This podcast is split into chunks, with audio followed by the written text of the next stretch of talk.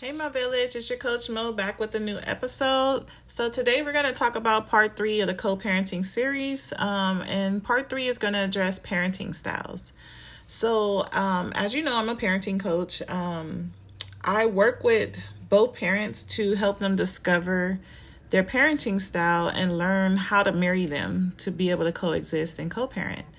As a parent coach, I help parents co-parent successfully to be able to coexist in their child's life, which is important because all kids deserve both parents. But another thing with co-parenting, you don't have to only co-parent with the other parent. You can co-parent if you don't have that option, because not everybody have both parents living, things like that. You can co-parent with family members, grandparents, aunties, siblings, cousins, build your village. But sometimes when you're co-parenting with grandparents, it can be difficult. So I teach people how to marry those different parenting styles because everybody parent different. I've never met anybody who have the same parenting styles, like both parents having the same parenting styles. Never. I've been coaching and doing co-parenting coaching programs for 4 years, and not once have I ever had two parents with the same style, because women parent differently than men, because we're a little more nurturing and the men is a little more aggressive. But sometimes it's the opposite. Sometimes the woman is the aggressive one and the more strict one, and the dad is not. So it just depends, because my mom was like that. My dad was the nurturer. He was the one that gave the hugs, the kisses, the I love yous all the time. And I didn't get that from my mom. I didn't get hugs. We didn't get no kids. We didn't get I love you until I was an adult, older. I can count probably on one hand how many times my mom told me I love you. So, and I'm 36. So my dad is every day. Every time I talk to him, every time I seen him, I love you. He send good morning texts every day telling me have a good day, kiss my grandson for me, I love you. So I always got the affection from my dad and not my mom. So their parenting styles were opposite of how I am with my son dad. I'm the nurturer, his dad is the more strict one, but I had that experience with my mom being a single mom and having the more strict one at home versus the person that was outside of the household that was the nurturer. So it's nothing wrong with having different parenting styles, and it's nothing wrong with the style, but I'm going to tell you the consequences of certain styles and how it can in fact impact the way your child is developing. There's 4 different styles, just in case you didn't know or you're just now hearing about parenting styles. I do have an episode from probably a year or two ago about parenting styles, but I'm just going to remind you guys of what it was about. So the first parenting style, it's not in any specific order, but authoritative. The second one is authoritarian. Then it's permissive. Then it's neglectful. Your style of parenting can impact how your child is raised, because parents are the first and primary socializing agent for a child. Our influence can be seen in numerous areas of development, such as children's learning of gender roles, their moral development, social, emotional functioning, and cognitive growth. So first, with the authoritative parent, those parents with this style, pretty much they tend to set clear rules and expectations. They respect their child's feelings. They help the child with problem solving and willing to negotiate with their child. Children of parents with this style tend to be happier. They're more confident. They do well in school, and they're more independent. This is my parenting style. It's kind of related to gentle parenting. That's what I can sum it up to describe it most as gentle parenting. And a lot of people frown upon gentle parenting because they're still struggling with that slave mentality of beating the hell out of your kids for any little stupid thing. But me as a parent, I negotiate with my kid. I'm not going to be the parent that forced him to eat. I ask him, what do you want to eat? That's going to save me a headache at the dinner table, where you don't want to eat, you whining, complaining. I don't want that negative energy. So I avoid the conflict at all costs. What do you want to eat? And I get you what you want. It's that simple. Parenting don't gotta be hard, and people make it harder than what it needs to be. 'Cause like when he's with his dad, he gonna eat what I give him. He has that old school mentality that I grew up with, where it's either you eat or you starve. I don't do that with my kid. That's traumatizing. That's trauma. And I think that's why I am the way I am, because that is traumatizing. You don't force feed your kids. I don't do that. I don't do that. It's not healthy in the long run. And you're going to learn why when I talk to you about the authoritarian parent. But I have clear rules. He know his limits. He know his boundaries. So I set clear rules, clear expectation. This is what I expect of you. This is what I need you to do. And it has consequences if you don't do it. The consequences are not going to be whooping him, but we're going to have a talk. We're going to take some stuff away.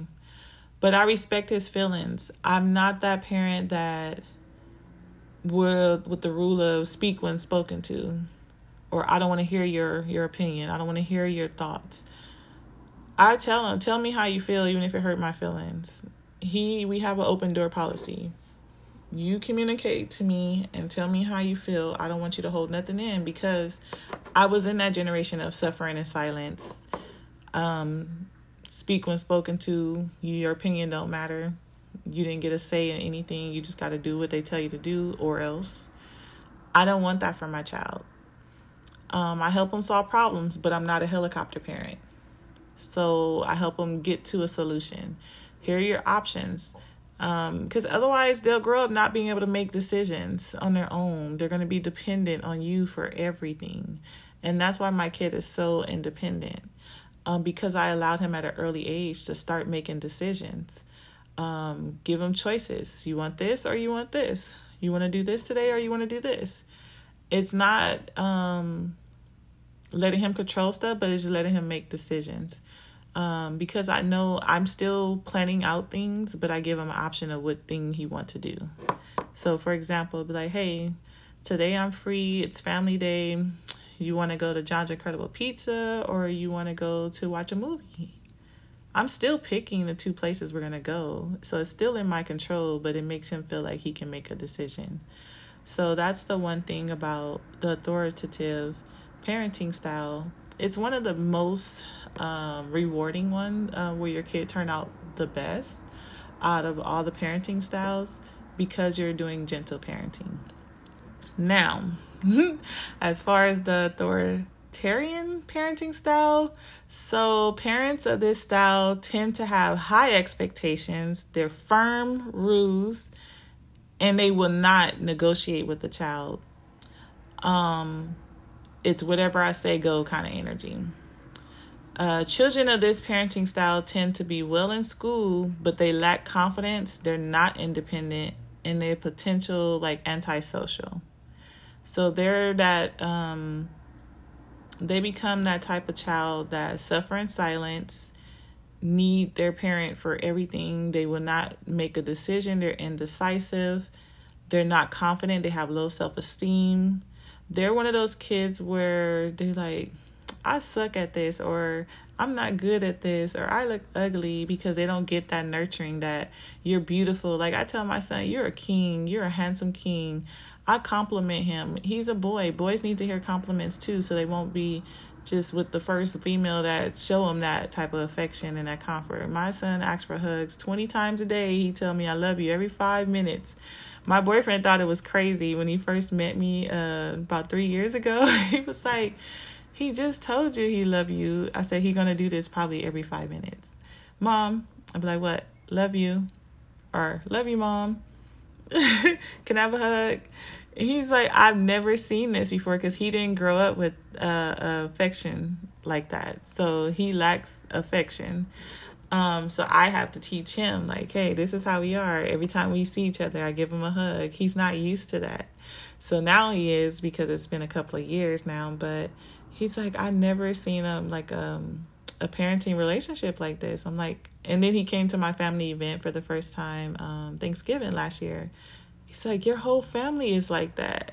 We all tell each other, I love you. We give each other, everybody give a hug when you come to the house. And he was just like, oh my gosh, like all of you guys are very loving and affectionate, and I've never really experienced that. So it makes a difference in your child's life when they grow up. You might not see it in the beginning, but you will see it when they get older, and you'll be proud of the way you're raising your kid. The next one is the permissive parenting style. So parents of this style tend to be more responsive to the kid. They have very few rules. They're flexible expectations, and they're their child's friend. So that's that fun parent. It's not really any set rules. It's just they winging it. They just in these streets, twerking with their kids. They just winging parenting, not really caring about consequences, not really being a guide or a leader or a mentor to their kids. Children of these parents with this style tend to do poorly in school. They lack happiness. They're more impulsive, they're spoiled children, and they're prone to do drugs. These kids usually turn out to be an addict because they're probably trying to hide away from their reality. Kids want you to parent them. I've never met a kid. I mentor kids for years, and I was a cheer coach for about 5-6 years. I coached elementary, middle school, and high school age kids. So my lowest group was probably 8 years old. I did a group of 8 to 10 years old, 10 to 13, and then high school. They want you to parent them. They want that nurturing. They want the hugs. They want the kisses. They want you to pump them up. Because I'd be like, hey, queen, you look pretty today. Like, they're princesses. I always pump them up. Like, you're handsome, little boys. Don't ever let anybody tell you otherwise. I love your skin complexion. Because I did it. I worked in Compton. I grew up in Compton. So when you're in a underprivileged area, they don't have the luxury life. Their parents are working hard. So a lot of times I meet kids, like, I take on that parental mentor role. I help the parents. So I co-parent with the parents. I pick them up for practice. I take them home. I feed them before I take them home after cheer practice. Like, I was the soccer mom. I had a van and full of kids. I'm taking all the kids in the van to the games. I was doing everything, but I loved every bit of it. And I was doing it for free. So I volunteered for years as a cheer coach, helping the community, giving back to the community, giving back to the youth, taking them to competitions, stuff like that. It was so fun. I can't wait to start doing that again. But these kids want guidance. They want structure. Sometimes they might push back against you having rules and stuff like that, and they want to be rebellious, but it's just a reaction to the unknown. They eventually start to get used to it. So I always tell parents, never give up. Never give up on trying to parent your kids the right way.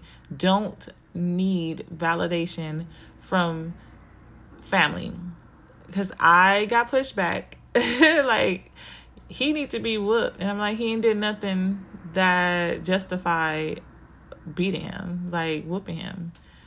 I don't whoop him because I have self-control. Most parents whoop their kids because they can't control their own emotions. And that's just, they don't know what they don't know. And if you know, you know. So because I know how to handle my kid, and I know how to take a breather, step back, and check my emotions before reacting. That's the permissive parent. They're reactive. Where they just react versus talking and things like that. Like my son, I know he only act up for 3 reasons. He's sleepy, he's hangry, or he misses dad. You just have to know your kid. You have to know your kid, because these kids don't do nothing for no reason. I have an episode about that. I can't remember the name of the episode, but everything has a reason. Just like we react the way we do for a reason, we haul off and beat the hell out of our kid for, well, not we, because I don't do it. But it's because we either taking our stress out on the kid, and we frustrated, we overwhelmed, we stressed as a parent. We got a lot going on that we're holding in and not getting help with. and suffering in silence, and then we just lash out on our kid because that was the breaking point.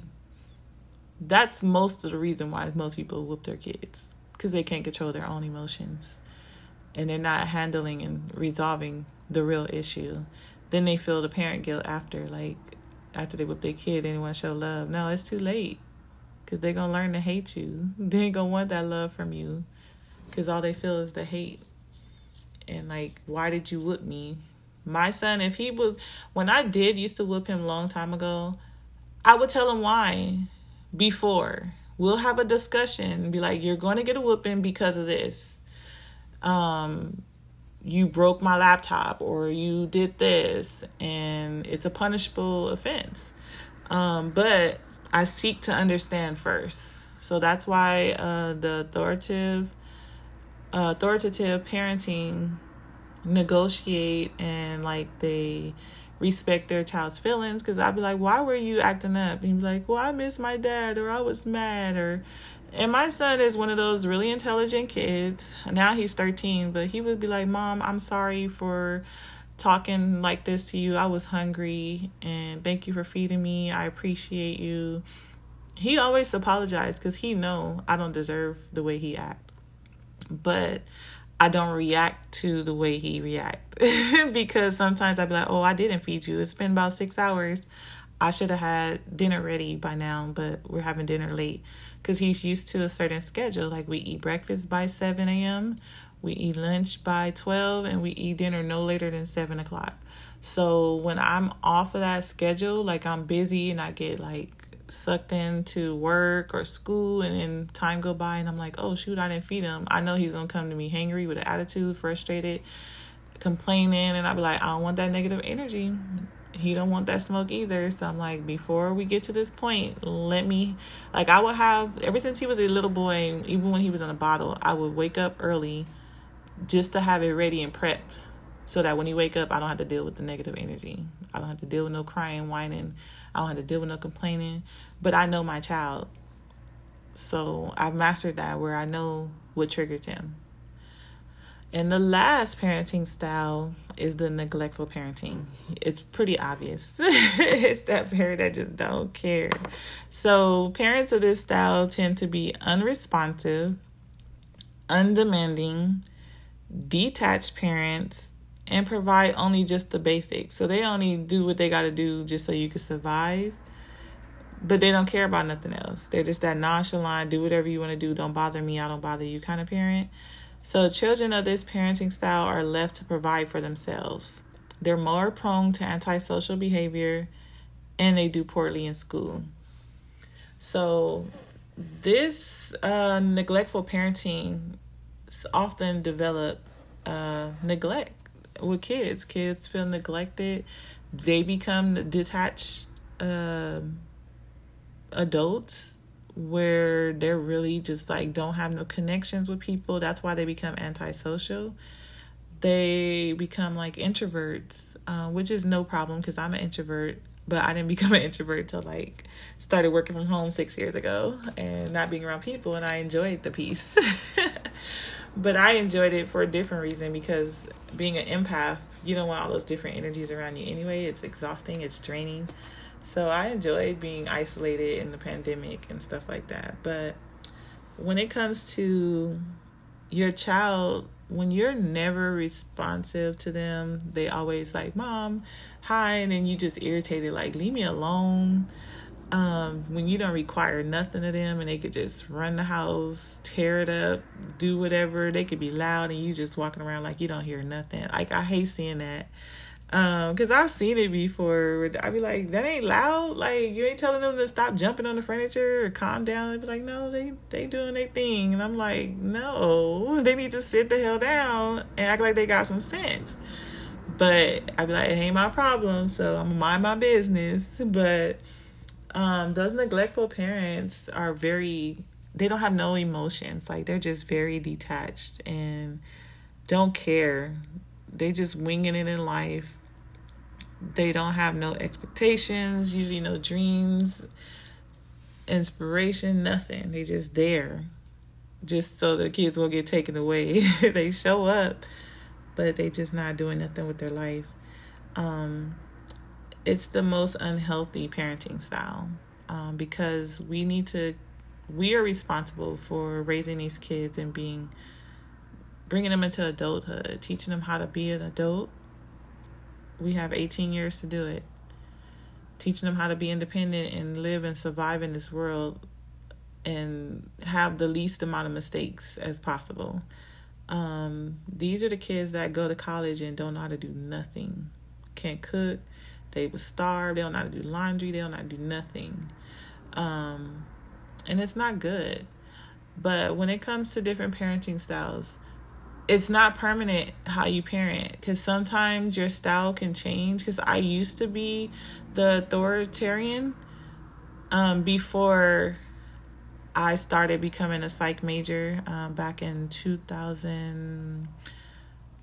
I started my psych journey 2005, and I got my first degree 2016. Y'all, it took me 11 years to get my bachelor's. I said that was the hardest degree ever to get. My master's was the easiest. And then the PhD is kind of just like, it's cool. I love it. It's a cool journey. But it took me 11 years because I would go 2 years, take 2-3 years off, go a year, take another year or two off. Like, I literally took forever. So once I started really getting into the studies of psychology and child behavior and stuff like that, that's when I learned about parenting styles. That's when I learned about child development and the process. And that's when I started being a conscious, intentional parent and wanting change for my kid. Because then that's when I started realizing the way I was raised, it wasn't right. That I lacked affection. Like, I had met a guy, he taught me how to be affectionate. Because I was like, I don't hug. You don't got to tell me you love me all the time, because I get it from my daddy. Like, I was that person where I didn't need it for nobody else, because that wasn't something I was missing, but I didn't know how to give it. So your parenting style can change, but it's up to you, because parenting is intentional.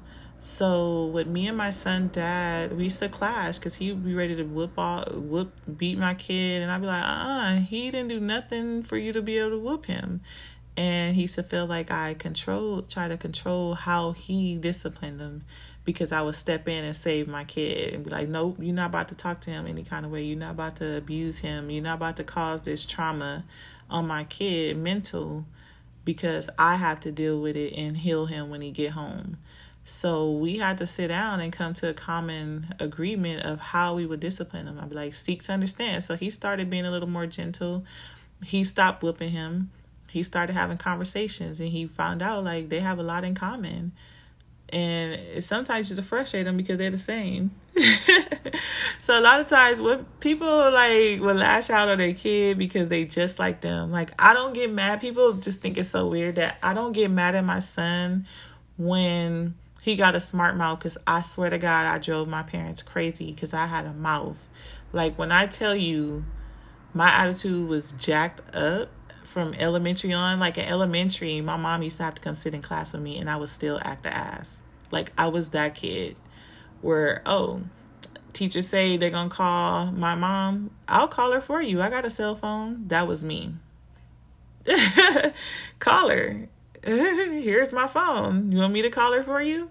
So I always had a smart mouth. They always used to say, older generation, your mouth gonna get you in trouble. Nope, my mouth gave me paychecks because I get paid to talk. So I never got suspended a day in my life. Like, it's crazy growing up in Compton. Like, people thought like, it's rough, it's this, but when you live there and you're from there, it's different.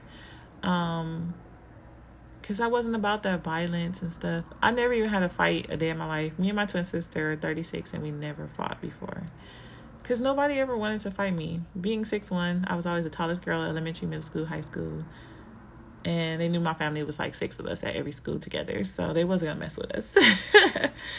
But I was a good girl, straight A student, but I just had a mouth on me. But I could back up what I say. So I wasn't scared. Like, I've always been this fearless person, daredevil, try new things, spontaneous. But with my son, dad, he was not like that. So he would be quiet on a lot of stuff and he won't speak up. So I never knew how he felt about certain things. But he had a lot of anger inside. So I'd be like, you're just taking your frustration out on your kid. And so when I had to point that out to him and just like, hey, you parent like this because you didn't have that guidance and that parenting, because you didn't grow up literally with your parents, like raising you and stuff. So you don't know what you don't know. So being that I had an advantage of having a psychology background and being a parenting coach, I was able to teach him a different way. And then it worked. I'm like, just take stuff from him. My kid is so sensitive. This new generation of kids, all you got to do is take away his Xbox and he is done. Like, I could pick up a belt. I know it's kind of not good to do this, but I would act like I'm going to whoop him. If I go pick up a belt, he break down crying. I'm sorry. I'm going to do it right now. I don't even got to hit him. And I know that's traumatizing, but I'm not perfect. But you can pick up a belt and act like you're going to whoop him and he would break down. It's that easy. So I don't try to traumatize him like that, but I will tell him, like, do you want a whooping? You asking for one. And didn't I tell you to do this? And he'd be like, yes, I'm going to do it right now. Or he'd be like, give me a minute. I'd be like, no, now or never is how I work. There's no gray area for me. It's you do it or you don't. I'm a yes or no person, not a maybe so. But that's how I attack life. I'm like, I don't do the gray area. It's either you do it, you go 100%, or you don't do it at all. I don't do the halfway. So it's good to talk to the other parent about how they want to parent, because you cannot co-parent when you're going to just fight against and do the opposite. Kids can't get comfortable or connect or have to live in two separate, totally different households. It is not healthy for a kid. Like, it started like that in the beginning with me. He get the love, gentle stuff from me, and then go to his dad, and it's military, because his dad was military, and it's getting whooped, getting yelled at, threats. And then you come home and I have to reprogram him again. I got tired of it. And I'd be like, can you stop yelling at him? Can you? Then he's, why are you trying to control what goes on in my household? I thought you was a parent coach. Like, I used to get that always thrown at me, Miss Coach Mo. And I'd be like, I'm not trying to control it, but we got to be on the same page with how we discipline him. Because that's when he moved here for about 2 years.